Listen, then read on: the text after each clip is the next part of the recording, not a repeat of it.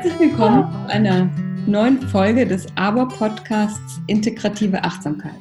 Heute ist Renate Seifert zu Gast, eine ganz wunderbare buddhistische Meditationslehrerin. Und ich freue mich sehr auf das Gespräch mit dir. Hallo Renate, schön, dass Hallo. Zeit dass wir heute dieses Gespräch führen können.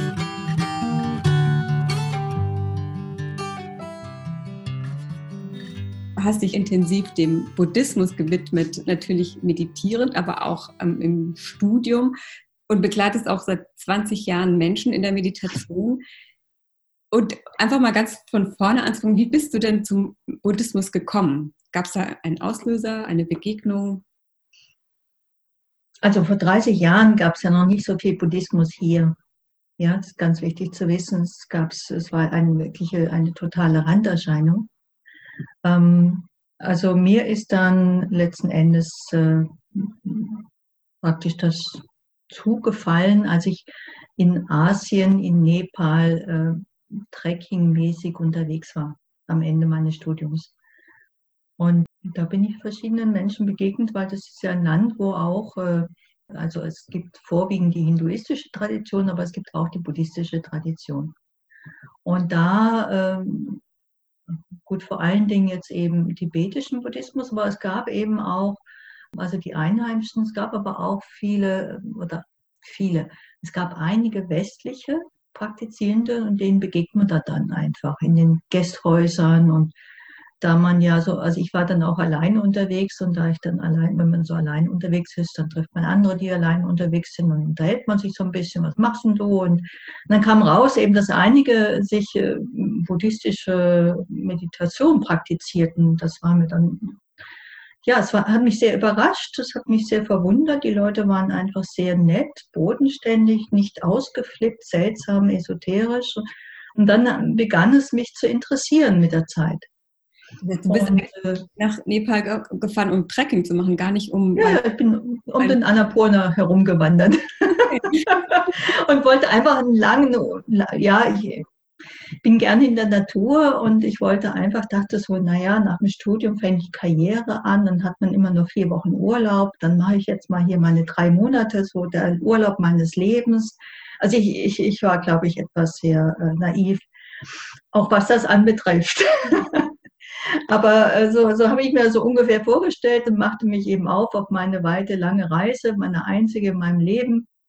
Und äh, das war dann eben Nepal, weil man mir auch sagte, als Frau könnte ich da auch gut alleine hin. Und ja, und dann bin ich da aufgebrochen, bin um den Annapurna rumgewandert, alles war schön und gut. Und dann am Ende von dieser Wanderung bin ich eben diesen verschiedenen äh, Menschen begegnet. Und das hat mich dann einfach sehr angesprochen, sehr interessiert. Und dann habe ich nachgefragt, äh, kann man mal irgendwie schnuppern, ähm, was ihr da so macht. Und äh, dann kam eben so, naja, dann geht doch da nach Bodh Gaya, da findet immer im Januar so ein Retreat statt, das ist ein gutes Ding fürs zum Einsteigen.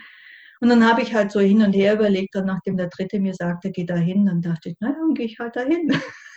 ist ja gar nicht so weit. Und dann landete ich halt dann Anfang Januar in einem Vipassana-Retreat tatsächlich, in einem thailändischen Kloster, das aber veranstaltet wurde von westlichen Lehrern. Und dazu gehörte Christopher Titmus und Fred von Almen, der ja in, in der Schweiz das große Meditationszentrum Beatenberg gegründet hat.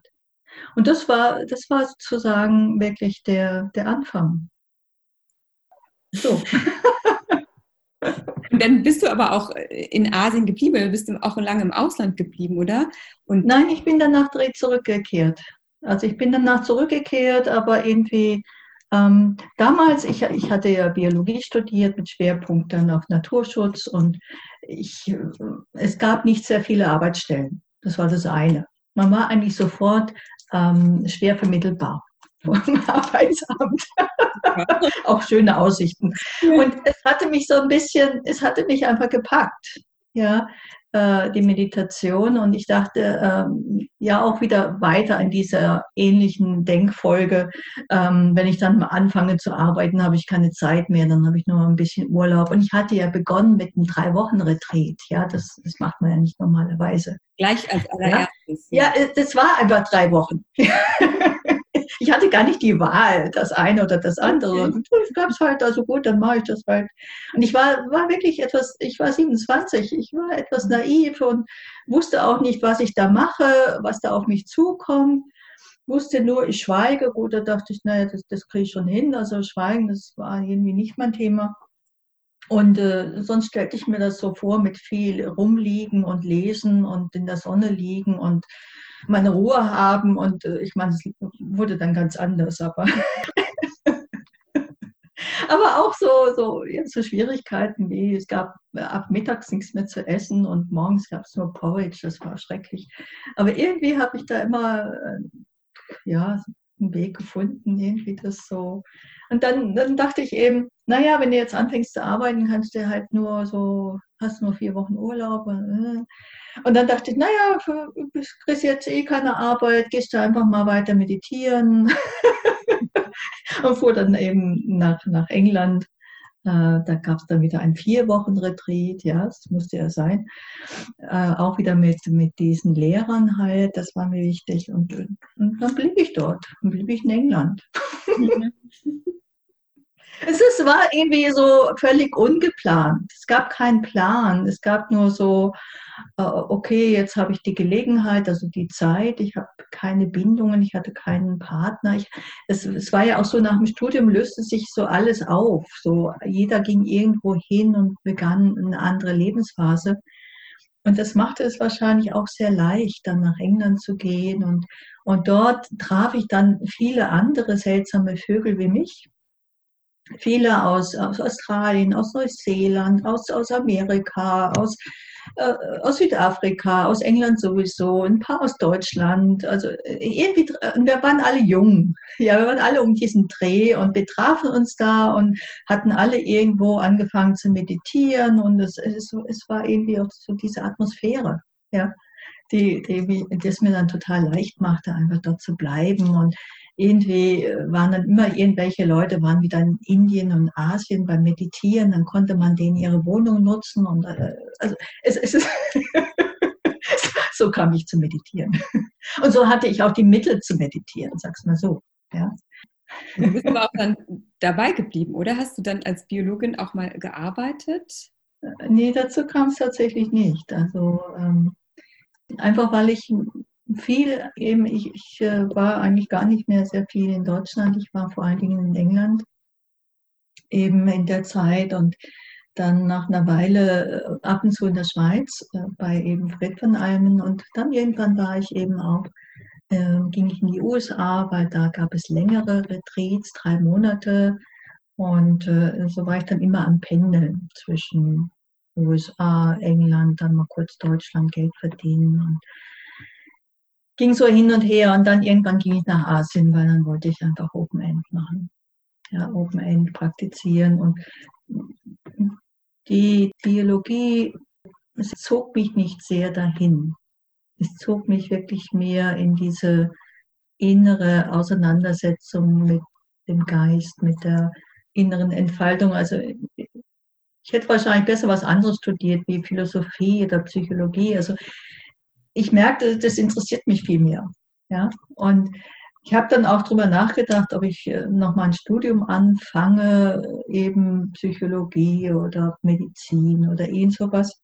Aber das war mir dann alles zu, zu lang und zu aufwendig. Und mich interessierte einfach dieser Weg, ja, der auch ja eine sehr direkte Auseinandersetzung und Schulung des Geistes ist. Ja? Es faszinierte mich einfach auch in dieser Tiefe, das machen zu können. Und dem hast du dich ja auch dann sehr intensiv gewidmet. Du, also ich habe gelesen, du warst auch ein halbes Jahr in der Einsiedelei. Was, was heißt das? Oder kannst du da mal ein bisschen was erzählen? Das finde ich auch, klingt so spannend.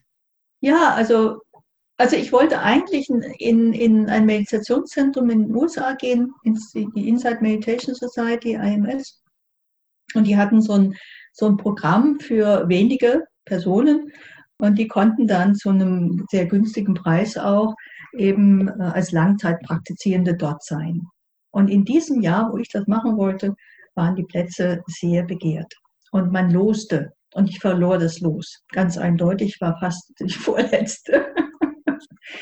und dann überlegte ich ja, was will ich machen? Ich hatte gerade zweieinhalb Jahre in Asien verbracht und ähm, war aber dann aus, aus äh, gesundheitlichen Gründen zurückgekehrt äh, in den Westen.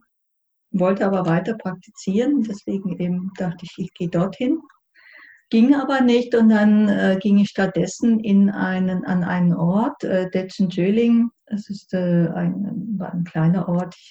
Wo eine, ein, ein, Ehepaar, die hatten einen Berg gekauft in, in Amerika, da hat man viel Platz, die kauften also einen ganzen Hügel. Und also Hügel mehr, das heißt ein Berg, ne, Hügel. Und auf diesem Hügel haben sie vier Häuschen, ganz kleine Häuser hingestellt, in denen man eben praktizieren konnte. Und sie versorgten dann diese Personen alle zwei Wochen mit einem Einkauf, also sie fuhren irgendwo hin und man konnte dort praktizieren. Also die, diese, diese Hütte war, da war drumherum einfach niemand, also auf weiter Flur auch niemand. Ich war da ganz alleine und alle zwei Wochen standen so ein paar Einkaufstüten vor, auf der Veranda. Ähm, manchmal haben wir Zettel ausgetauscht, manchmal haben wir auch zwei Worte geredet.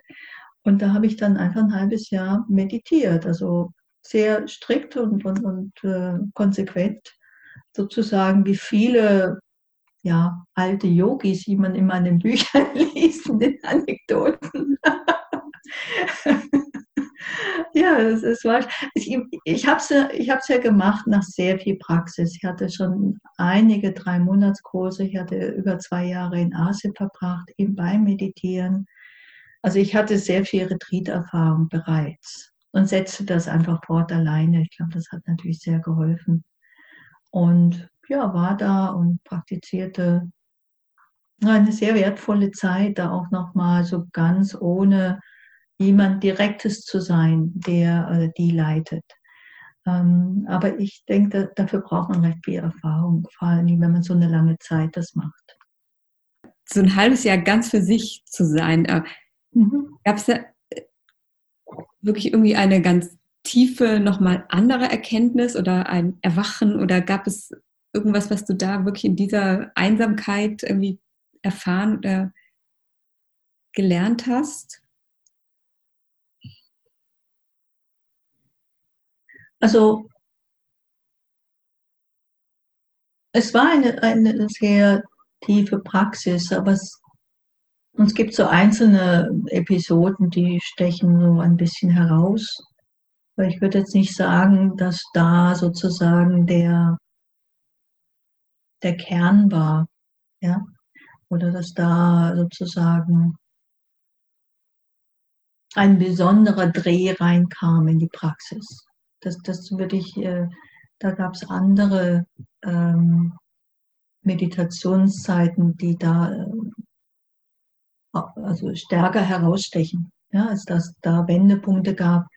Auf der anderen Seite darf man nicht immer nur die Wendepunkte anschauen ja, sondern die haben auch oft eine, eine Phase der Vorbereitung und eine Phase der, der Nachbereitung. Ja, also, also es bereitet sich selber nach. Nicht, nicht intellektuell, sondern es wird verdaut. Ja, äh, man erlebt es wieder, man erlebt es anders, man erlebt es äh, runder, es werden andere Aspekte einbezogen. So.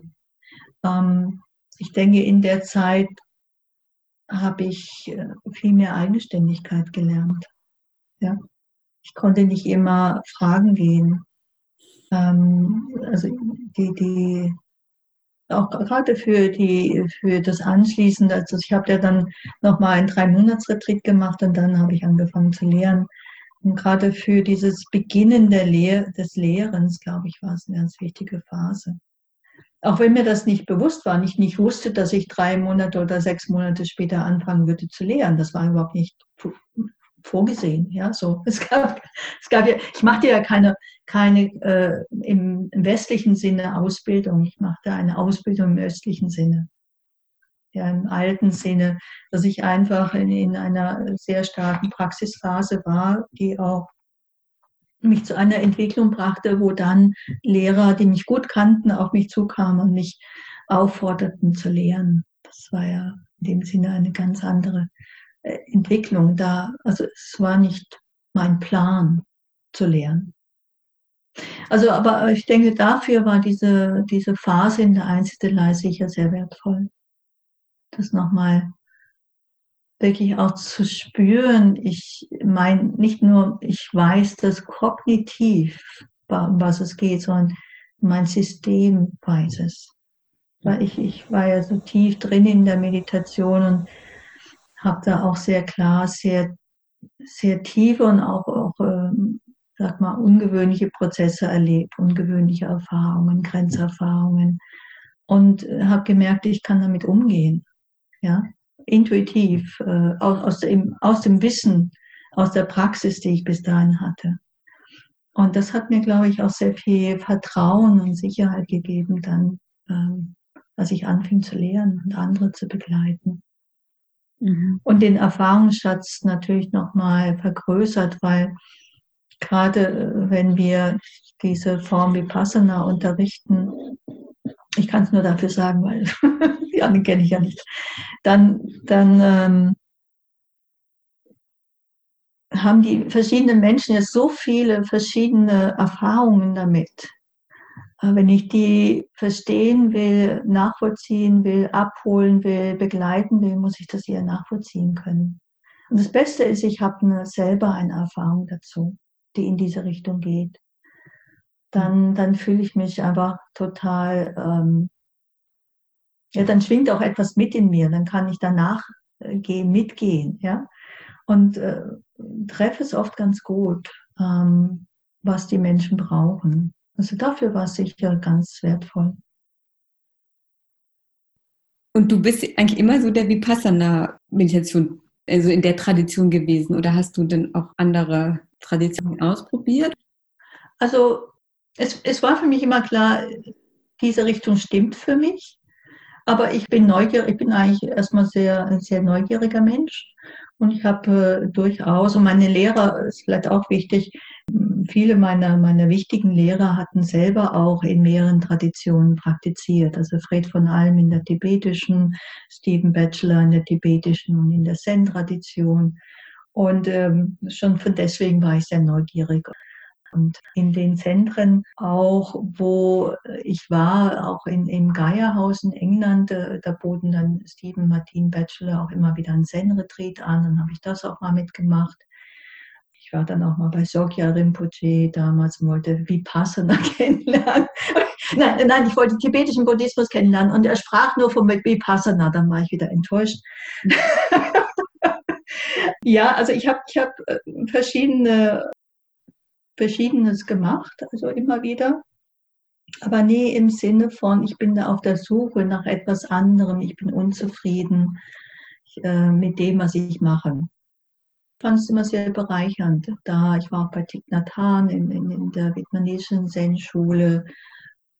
Ja, irgendwann war ich auch mal in Korea drei Wochen, bin durch die Klöster getigert und habe mir das angeschaut und aufgesogen. Und und ich fand es immer sehr bereichernd, diese anderen Traditionen, diese gewachsenen und die anderen Sichtweisen kennenzulernen. Und ich unterrichte ja auch mit einer tibetischen Lama, also einer Schweizerin, die, die in der tibetischen Tradition anerkannte Lehrerin ist. Wir unterrichten seit über zehn Jahren immer einen Kurs im Jahr zusammen und das ist sehr, sehr befruchtend. Aber es hat mich nie hingezogen, jetzt intensiv, also bisher, einzusteigen in eine andere Praxis. Ja, für mich, es gilt bis heute, ist die, diese Praxis immer wieder so reich und hat immer wieder was Neues für mich oder ich entdecke sie neu und ähm, finde es bisher bis heute spannend. Aber klar, es hat sich wahrscheinlich auch verändert und verändert sich immer wieder sowohl wie ich praktiziere, auch wie ich lehre. Da lerne ich dazu, da schaut man nochmal auf das Gleiche eigentlich und versteht es auf einmal nochmal anders und neu. Und das finde ich aber total spannend bisher. Also es ist nicht unbedingt etwas, was sich durch mein Leben zieht. Es gibt viele Dinge, die, die haben dann ihr Ende irgendwann wieder. Ja, aber das bisher nicht. Unser Podcast heißt ja integrative Achtsamkeit und wir haben jetzt über deine buddhistische Ausbildung im östlichen Sinne gemeint gesprochen und du hast dann später noch auch ähm, es, ist, immer im westlichen Sinne, weil ich war eine Westlerin. Ja. Und ich habe westlichen Lehrern geübt, ja. So. Also ich glaube, man sollte jetzt nicht so sehr äh, das trennen in Ost und West. Ich glaube, hier würden wir vielleicht dann eher so ein festes Curriculum erwarten, so und so viele Stunden. Ah, die Ausbildung, ja, ja. Stunden Passana, also wenn es sowas gäbe, denke ich mir. Und das, das meinte ich jetzt eher. Ähm, es klingt ja auch so, du bist einfach so im Weg gefolgt und ähm, das und da brauchst du ja auch so viel Vertrauen, den weiterzugehen, ohne zu wissen, ich kriege dann einen Abschluss und dann kann ich lehren. Das war ja nicht so vorgesehen, weil das hat sich so, so mhm. mhm. Genau, und dann hast du später ja dann doch eine, noch eine psychologisch-therapeutische Ausbildung auch gemacht. Nein, nein, nein, nein, das stimmt nicht, das stimmt nicht. Ich habe nie eine, eine therapeutische Ausbildung gemacht. Ähm, also ich habe, ich habe, ich kenne Therapie mhm. von, von mir selbst. Also ich habe selber viel Therapie gemacht. Ich habe auch mal den einen oder anderen Kurs gemacht, aber äh, kurze Sachen, ein halbes Jahr so. Und was ich gemacht habe, ist, ist den Heilpraktiker für Psychotherapie. Mhm. Ich fand es sehr sinnvoll, da lernt man, aber da lernt man einfach äh, Wissen, ja, ähm, um einfach psychische Krankheiten zu verstehen, Krankheitsbilder zu erkennen, zu wissen, was kann ich mit wem machen und was nicht. Ja, wann sind meine Grenzen erreicht? Wann braucht jemand ärztliche Hilfe? Ähm, wann äh, hole ich sofort die Polizei, ja, wegen Suizidgefährdung oder irgendwie sowas? Also sowas lernt man da und wird geprüft. Und dann darf man mit Menschen psychisch arbeiten. Ja, aber da erhält man keine Ausbildung, wie arbeitet man mit ihnen gut. Mhm. Ja. Also, und ich fand es sehr wertvoll, ich, äh, ja, natürlich, weil ähm, ich hatte ja kein psychologisches äh, Studium. Ich hatte selber verschiedene Selbsterfahrungsseminare gemacht und Therapien gemacht, aber das gab mir nochmal ein anderes, weiteres Bild. Also ich verstand dann auch ein bisschen mehr, was es heißt, wenn jemand schreibt, ich habe eine Essstörung gehabt. Ja? Zum Beispiel eine Bulimie oder was anderes. Und da, da merkte ich zum Beispiel, da hatte ich vorher so ein bisschen, naja, eine Essstörung. Ich hatte einfach die, die Tragweite einer solchen Erkrankung überhaupt nicht auf dem Plan. Und das, das hat mir dann schon geholfen. Ja, wenn jemand das, äh, also bei mir, wie bei vielen Kollegen, füllt man ja mal einen Fragebogen auf, da wird dann gefragt, welche psychischen Krankheiten gibt es, auch körperlichen, ne? aber gerade die. Und wenn dann sowas stand, dann, ja, es hat mir nicht so viel gesagt. Und mit diesen dieser Fort- oder Ausbildung. Es, es, war in dem Sinne, man kann das selber studieren und dann die Prüfung machen. Ich habe einen Kurs gemacht, das fand ich auch sehr hilfreich. Aber es ist halt wirklich erstmal nur ein intellektuelles Studium. Aber ich fand es schon sehr, sehr hilfreich für mich jetzt als äh, Lehrerin. Weil es nochmal was anderes, ob man jetzt eine psychotherapeutische Ausbildung macht. Das gilt auch für Psychologen. Mhm. Ein mhm. Psychologe aus dem Studium kommt, kann er immer noch nicht therapeutisch arbeiten, weil er gar keine Mittel hat dafür. Ja? Der muss dann noch, oder die muss dann noch ein psychotherapeutisches Ausbildung machen, um überhaupt äh, so tätig werden zu können. Und das entstand dadurch auch, dass die Menschen einfach mit solchen Themen auch mehr in die Meditation kamen und da auch vielleicht Hilfe gesucht haben oder wie, oder gerade weil du das einfach gemerkt hast in den Kursen, dass es wichtig ist, es gut einschätzen zu können oder also wir, wir haben so bei, aber mhm. der integrativen Achtsamkeit sagen wir ja immer sozusagen, es gibt einerseits das mit dem zu sein, was in der Meditation auftaucht, das zu üben, aber auch mit dem zu arbeiten, was auftaucht, dass eben manchmal einfach Dinge auftauchen, die dann über die Meditation allein nicht wieder geheilt werden, sage ich jetzt. Also geheilt im Sinne mhm. geklärt werden können und dieses mit etwas arbeiten, was auftaucht. Gab es da eben viele Menschen, die eben kamen mit seelischen Problemen, die sie dann in der Meditation lösen wollten? Also ich, ich glaube, der Großteil kommt mit Problemen zur Meditation. Also zumindest zu Beginn. Ja, also irgendeinen Grund muss man ja haben, um sowas zu machen. Also das ist ja jetzt ja nicht der Urlaub. Man mhm. sitzt da äh, auf diesen Meditationskissen rum oder auf dem Stuhl, aber man sitzt viel und lang und äh, man isst nur mit sich und es wird eigentlich so, jede Vergnügung wird weggenommen, also außer Essen. Ähm, keine Musik hören, keine Filme schauen, lange spazieren gehen ist eigentlich auch äh, nicht gerade angesagt. Also es ist, es ist einfach nicht, nicht äh, man braucht schon einen Grund. Ja? Und die meisten, nicht alle, manche kommen aus Neugier, andere kommen aus, also, aber die, viele, viele kommen schon auch, weil sie mit sich Probleme haben, in Beziehungen Probleme haben, nicht so ganz äh, glücklich sind, oft in Krisen, wo es ihnen nicht gut geht. Also das ist eigentlich das Verbreiteteste, dass man irgendein Problem hat, sag's mal so. Und na klar, ähm, und dann ist halt die Frage, ähm, was hängt damit alles zusammen? Und ganz oft hängt natürlich auch unsere Geschichte damit ein bisschen zusammen. Und äh, die, dann gibt es natürlich auch einen gleitenden Übergang, wo wird man jetzt sagen, jemand ist psychisch krank. Das ist klar, es gibt ganz klare Grenzen, aber es gibt auch gleitende Übergänge. Da ist man nicht gleich klinisch äh, in einer schweren Depression, aber auch die, die gibt es natürlich, aber eher so, ich denke, mit leichteren Depressionen, das gibt es häufig, oder Angststörungen oder Ängsten oder Trennungen und, und, und. Da gibt es natürlich viele. Und es gibt aber auch schwer traumatisierte, die auch in die Meditation kommen. Auch manchmal Personen, die zum Beispiel Schizophrenie-Erkrankungen haben und die irgendwie da äh, sich hingezogen fühlen, weil sie vielleicht sich da als mehr aufgehoben fühlen, da etwas suchen, was ihnen irgendwie vertraut ist. Also ist ganz interessant.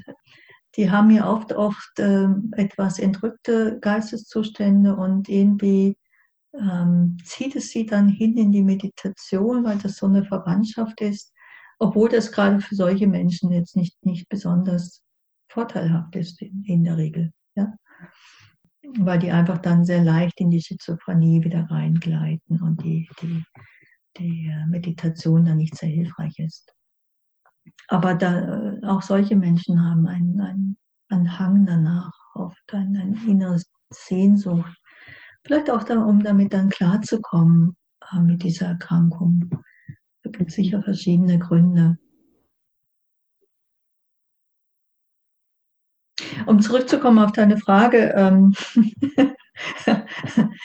ich, ich denke, es ist natürlich, ähm, es gibt da nicht so eine klare Antwort. Also was heißt eben mit diesen psychischen Themen arbeiten oder sie außen vor lassen.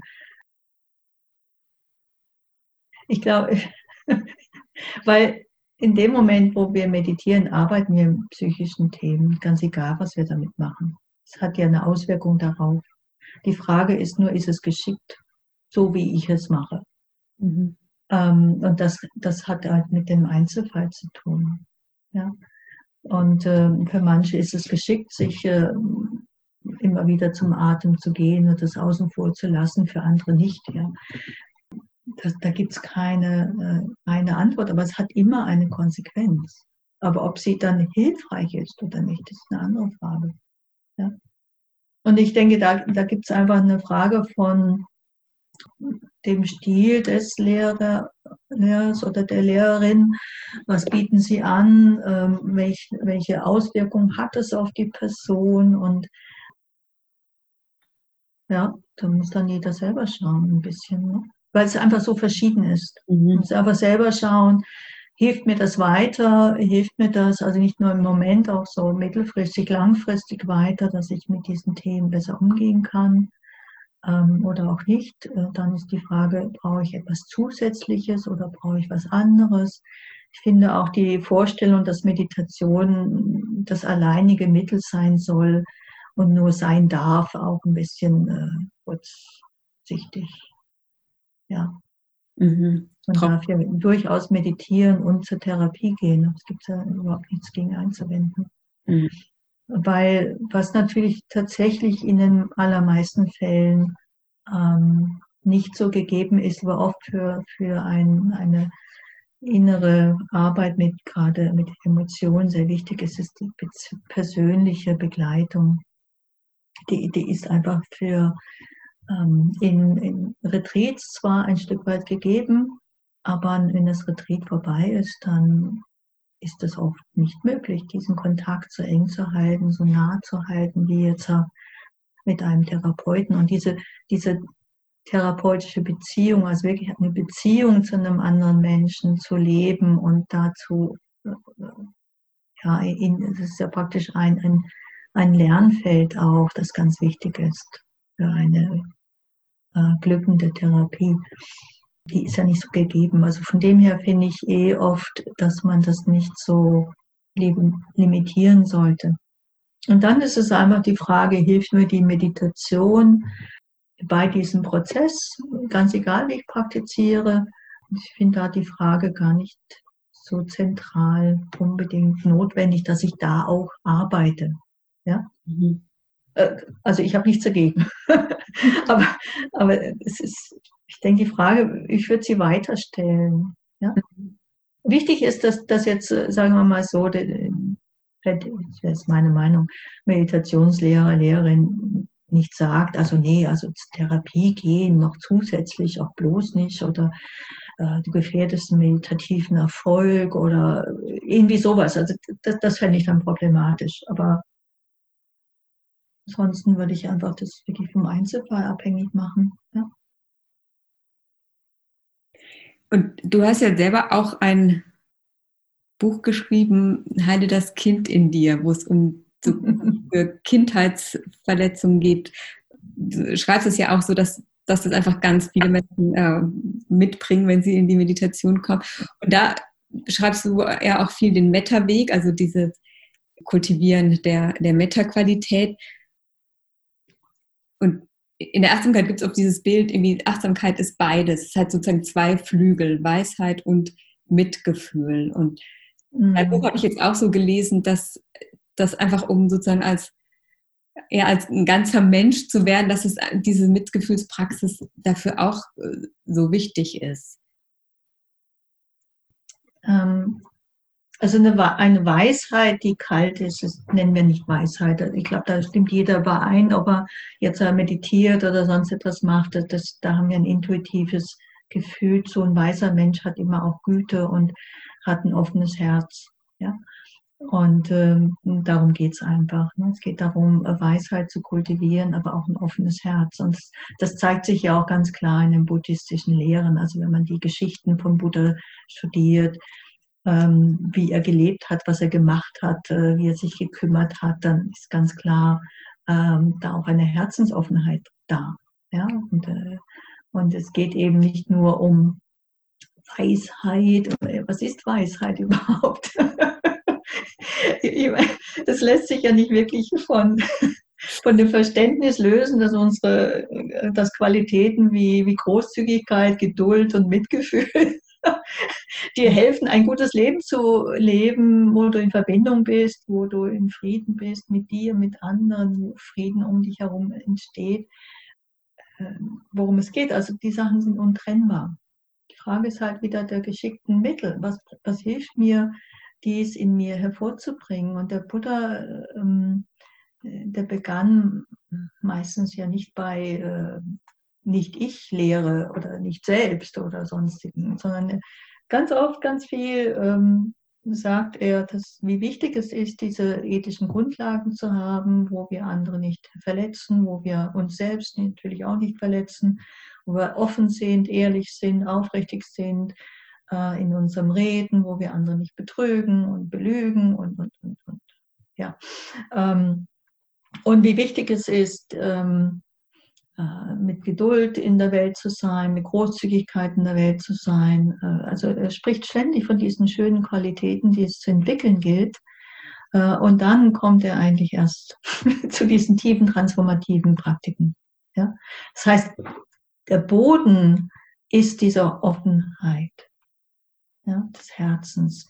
Wir sind schon in sozusagen in einer in einer ethisch äh, friedvollen Haltung leben sie, leben Großzügigkeit, leben Mitgefühl. Da sind wir, wenn wir dann eintauchen in diese ähm, ja, Praktiken, die zu einer Einsicht in die, in die äh, sogenannte Wirklichkeit.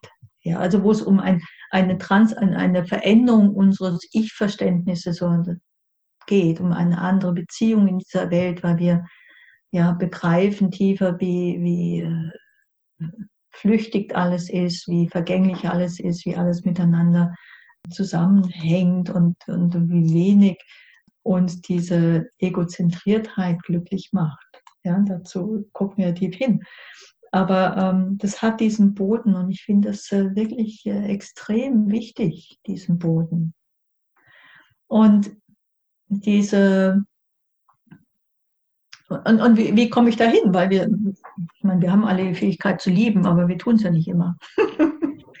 also auch hier wieder ist es eine Frage, was sind die Mittel und Methoden, die mir helfen, mein Herz so zu öffnen, ähm, diese Qualitäten, die, zu denen wir fähig sind, wie Mitgefühl wirklich zu leben, zu spüren, zu entdecken.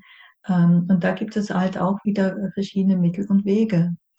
Und ähm, ein Mittel und Weg jetzt in dieser Tradition, aus der Vipassana kommt, sind eben die Metta-Meditation. Und da gibt es eben noch die drei anderen für Mitgefühl, mit Freude und Gleichmut. In anderen Traditionen gibt es äh, andere Wege. Ja? In, in den äh, Mahayana-Traditionen gibt es halt immer wieder ganz stark dieses Ideal vom Bodhisattva, äh, da gibt es dann Reflexionen zu, Rezitationen zu, dass man sich mit diesem, diesem Vorbild sozusagen anderen zu helfen, wirklich mehr und mehr vertraut wird und es wird dann mehr und mehr die eigene innere, das eigene innere Streben danach, so jemand zu werden, authentisch. Und, und das sind einfach alles, äh, wir müssen uns ja irgendwie in diese Spur bringen. Dann entdecken wir ja, dass wir was davon haben, aber es stehen ja immer so viele innere Hindernisse im Weg, ja, Ängste, oh, wenn ich mein Herz öffne, dann werde ich verletzt, dann nutzen mich andere aus. Und, und da haben wir ganz, ganz viele Ängste und, und verständlich auch. Da braucht es halt diese, immer wieder auch eine Praxis dafür. Ja? Weil, wie kommen wir dahin? Ich sage es jetzt mal ein bisschen anders, ähm, den Nächsten zu lieben. Es ist ja ein schönes Ideal. Aber wie schaffe ich es? Wie kann ich es, wie kann ich es authentisch empfinden? Also, und deswegen gibt es dann immer äh, die Frage, welche Mittel führen mich dahin? Welche Praxis führt mich dahin? Genauso wie, wie die Meditation eine Praxis ist, die ich tue, um, um irgendwo hinzukommen. Dass etwas in mir sich entwickeln kann. Und dann gibt es eben verschiedene Wege, Methoden, auf die das eine Art andere entstehen kann. Es gibt immer was zu tun. Das ist ja auch so, es geht ja eigentlich ums Tun, aber es geht ums Lassen und es geht ums Sein und ähm, das muss man auch erstmal zusammenkriegen. Es geht ums Lassen und Sein, aber das muss man erstmal entwickeln. Ja. ja, ja, man muss etwas tun, um lassen zu können. Das ist, das ist leider so. Mhm. Das merkt man ja auch schnell, ja. Setzt sich hin und kriegt gesagt, jetzt lass doch mal alles so. Und dann, was macht man dann? Ja. Ackert und tut. Du hast in einem Retreat auch von diesem buddhistischen Weg gesprochen als einer Charakterschulung. Das fand ich so schön, weil oft hört man ja, das ist sozusagen eine Schulung des Geistes oder eine Bewusstseinsschulung, aber eine Charakterschulung ist ja nochmal mehr. Das betrifft ja wirklich nochmal so den ganzen Menschen und ähm, hat für mich auch mehr noch so in unserer westlichen Sprache sagen wir halt immer so seelische Qualitäten oder vielleicht auch mhm. mit, mit dabei. Und wenn wir das in uns kultivieren können, wirkt sich das ja auch auf die Umwelt aus. Wie können wir das schaffen jetzt in unserer Zeit, in der so viele Tendenzen so irgendwie dagegen sprechen, finde ich so alles. So im Äußeren gibt es so vieles, was es einem schon schwer macht. Also ist man weltfremd, wenn man sagt, ich, ich bleibe dabei, ich übe das für mich, ich kultiviere das für mich. In unserer heutigen Zeit, also unserer Umgebung, also unser Charakter schult sich ja. Also wir werden mit ein paar Anlagen geboren, das ist ganz klar. Aber dann durch die Erziehung und durch meine Umgebung, die trägt natürlich doch viel dazu bei, welche Qualitäten ich, ich lebe. Ja? Äh, ob ich immer oft ungehalten bin, wenn ich mal das als Charakterzug nehme. Ja, das kann ich natürlich nur sein, das kann ich ja nur entwickeln, wenn meine Umgebung das mir dauerhaft auch zusteht, zulässt. Ja, dann kann ich das sozusagen, kann das Teil meines Charakters werden, wenn ich das immer wieder mache. Und Kinder machen das ja ne? so. Und wir kriegen das liebevoll hoffentlich äh, abgewöhnt. Dann entwickle ich was anderes. Ja. Also ich finde es eben sehr spannend. Klar, irgendwo sind wir auch, also wir werden nicht uniform. Wir sind nicht so, wie wir sind und müssen so bleiben.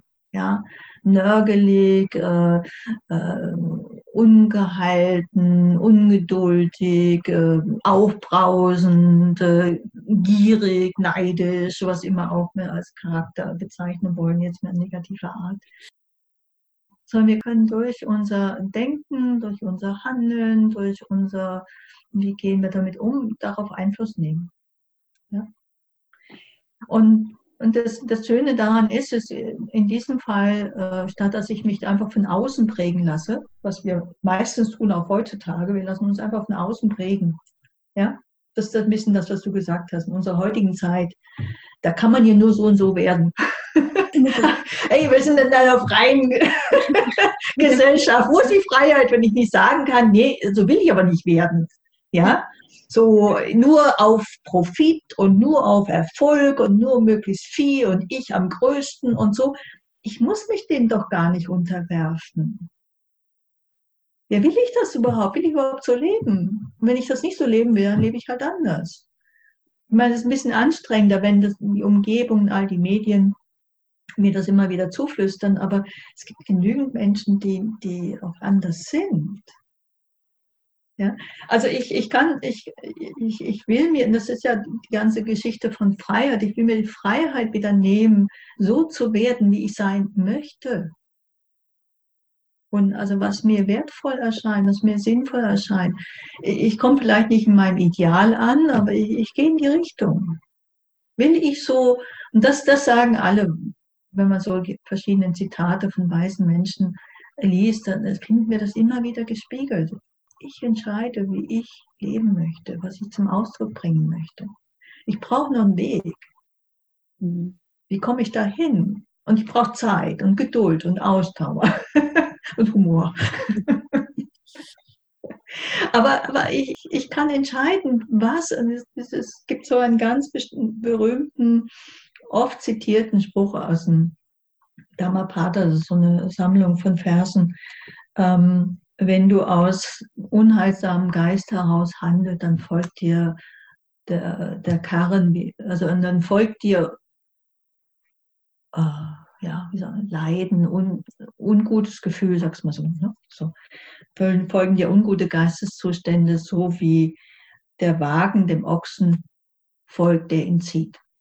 Und wenn du aus, aus heilsamen, schönen Geisteszuständen heraus äh, handelst, dann folgt dir, folgen dir glückvolle, erfüllende Gefühle, so wie dein Schatten dir folgt.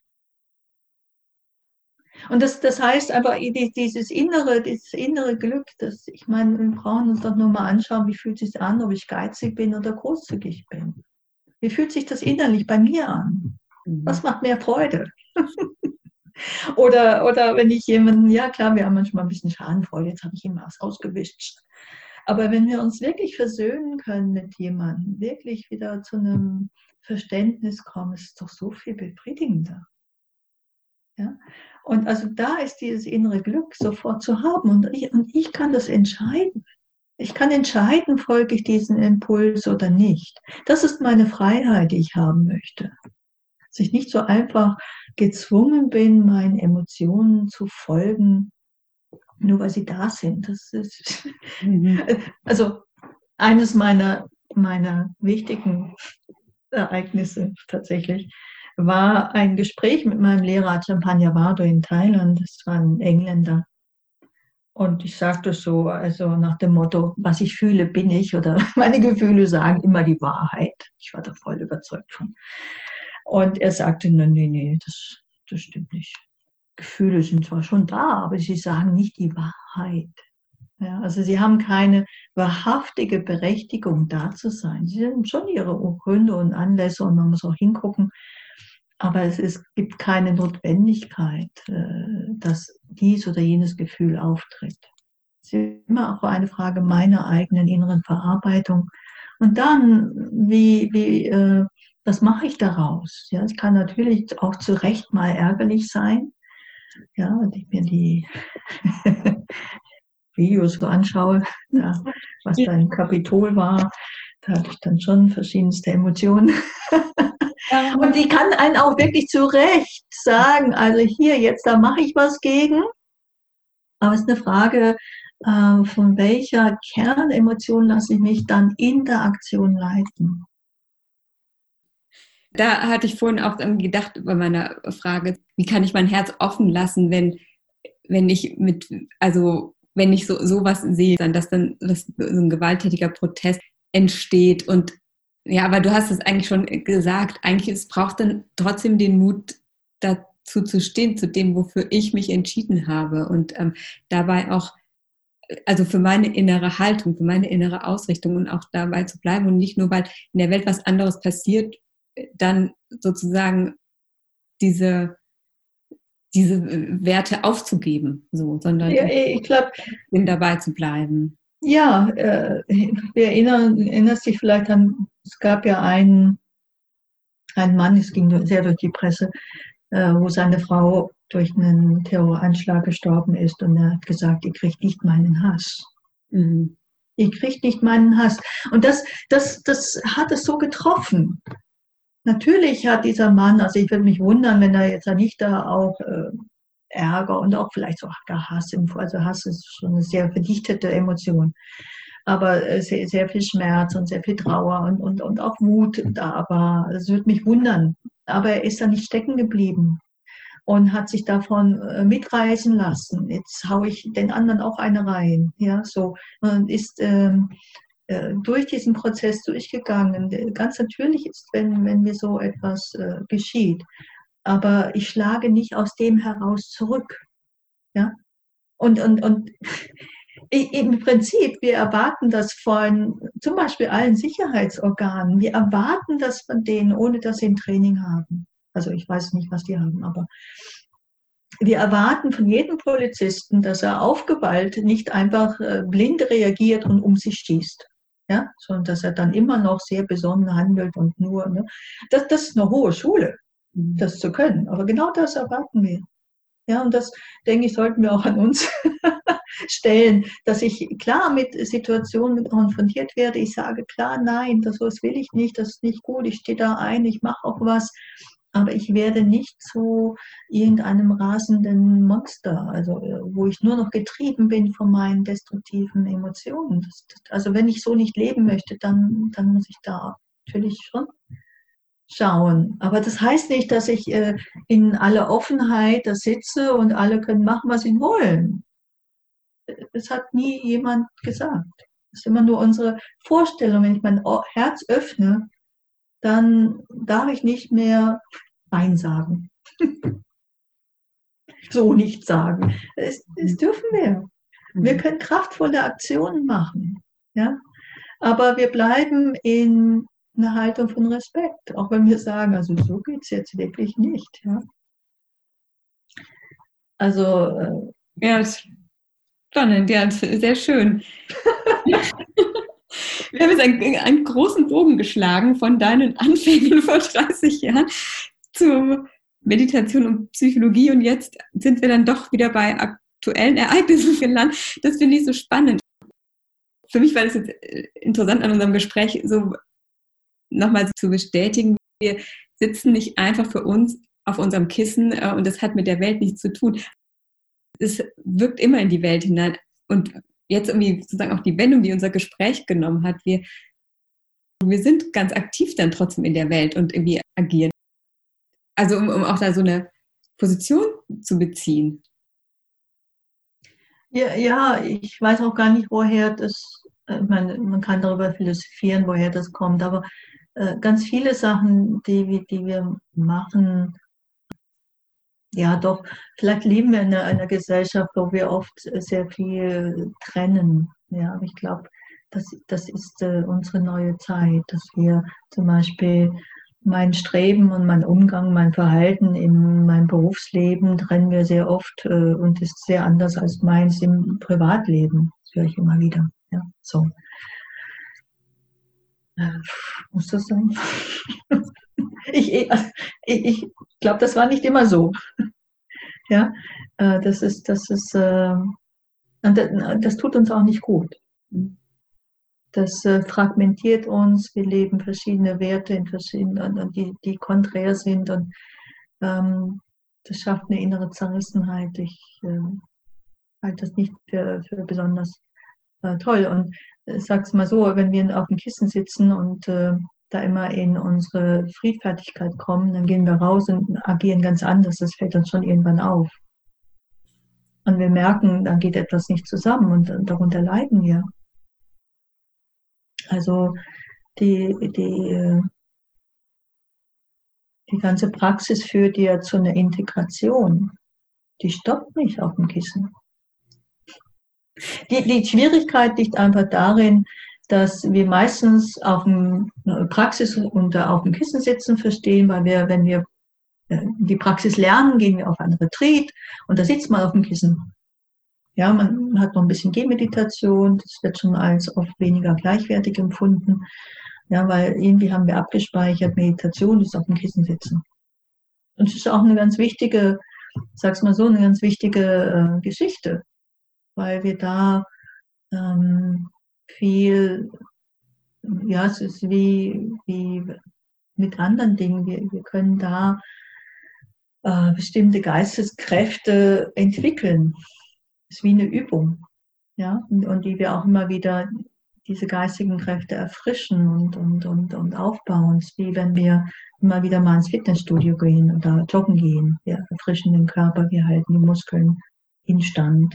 Und so halten wir unseren Geist in Stand. Aber wir halten den ja in Stand. So wie, wie wenn ich joggen gehe und danach ähm, will ich das irgendwo anders hinpacken, sozusagen. Jetzt bin ich wieder diejenige, die nicht joggt und es kommt ja meinem ganzen Organismus zugute, meinem Kreislauf und allem. genauso beim Meditieren. Wir, wir wollen das, was wir da entwickeln, ja in unser Leben nehmen. Ja.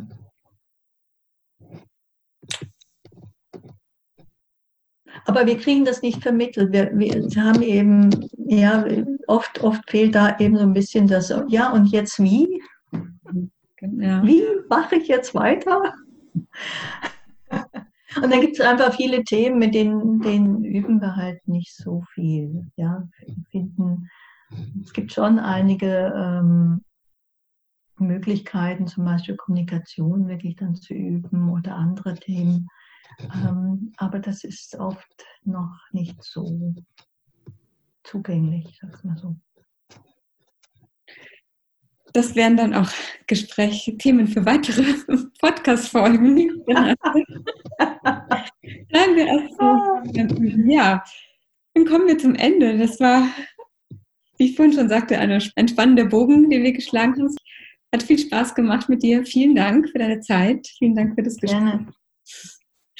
Und ich danke auch allen, die jetzt zugehört haben und verabschiede mich dann bis zum nächsten Mal und sag auch dir jetzt Tschüss. Ja, dir auch Tschüss und allen anderen auch. ciao, ciao. Alles Gute.